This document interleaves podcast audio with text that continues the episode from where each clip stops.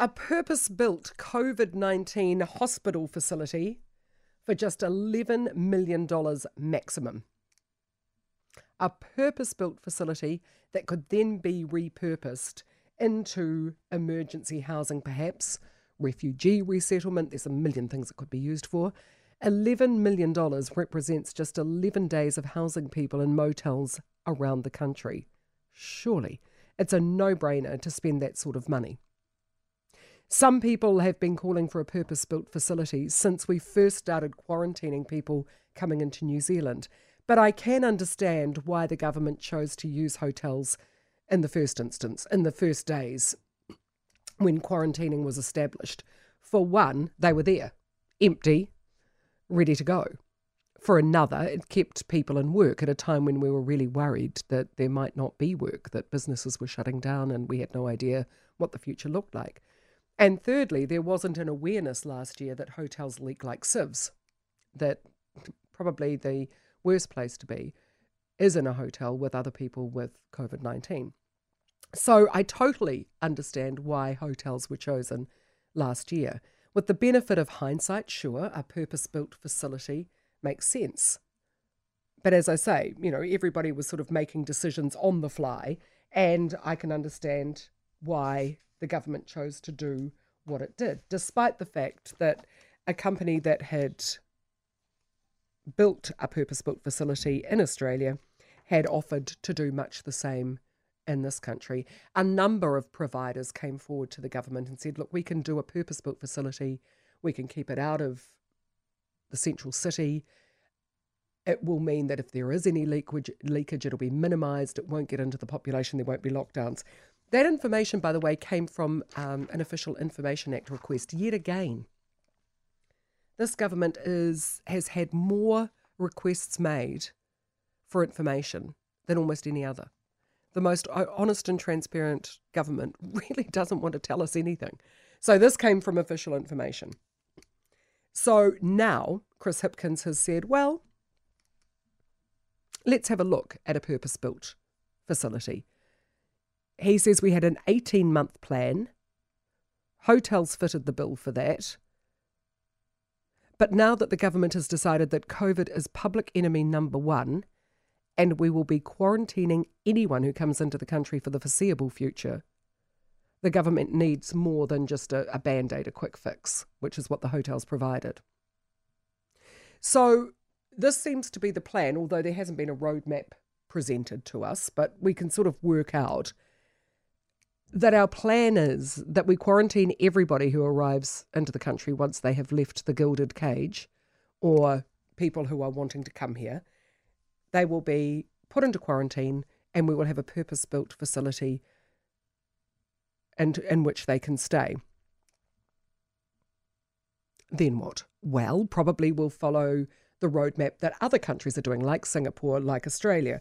Richard Prebble, in his column in the New Zealand Herald, quotes Australia as having a 4-phase plan for a return to normal, but really it's pretty nebulous. There's no time frames put in there, there's no specifics, and it's pretty much what the rest of the world is hoping to do. You vaccinate your population. Once they're vaccinated, then slowly, steadily, you open up the country to the rest of the world.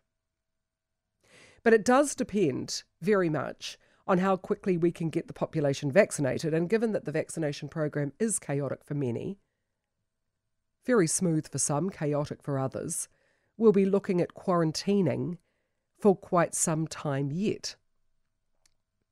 And again, you know, vaccination programs, apart from Israel, seem to be pretty chaotic in Australia as well. The vaccinations are going gangbusters in Britain, but hospital admissions are soaring, as are the deaths. And yet Boris Johnson is still saying, look, we're going to open everything up, it's going to be free as a bird, and we'll just accept that a few people die. People die of all sorts of things all the time. But Boris Johnson saying that seems to have deeply offended some cohorts within the community. Others are saying, well, yes, it's a fact of life. So quarantining in New Zealand will be part of the new normal. And how does that feel to you? I am very well aware that there are many within our community who are quite happy being locked up in paradise. They consider anyone who chafes against restrictions to be ingrates at best.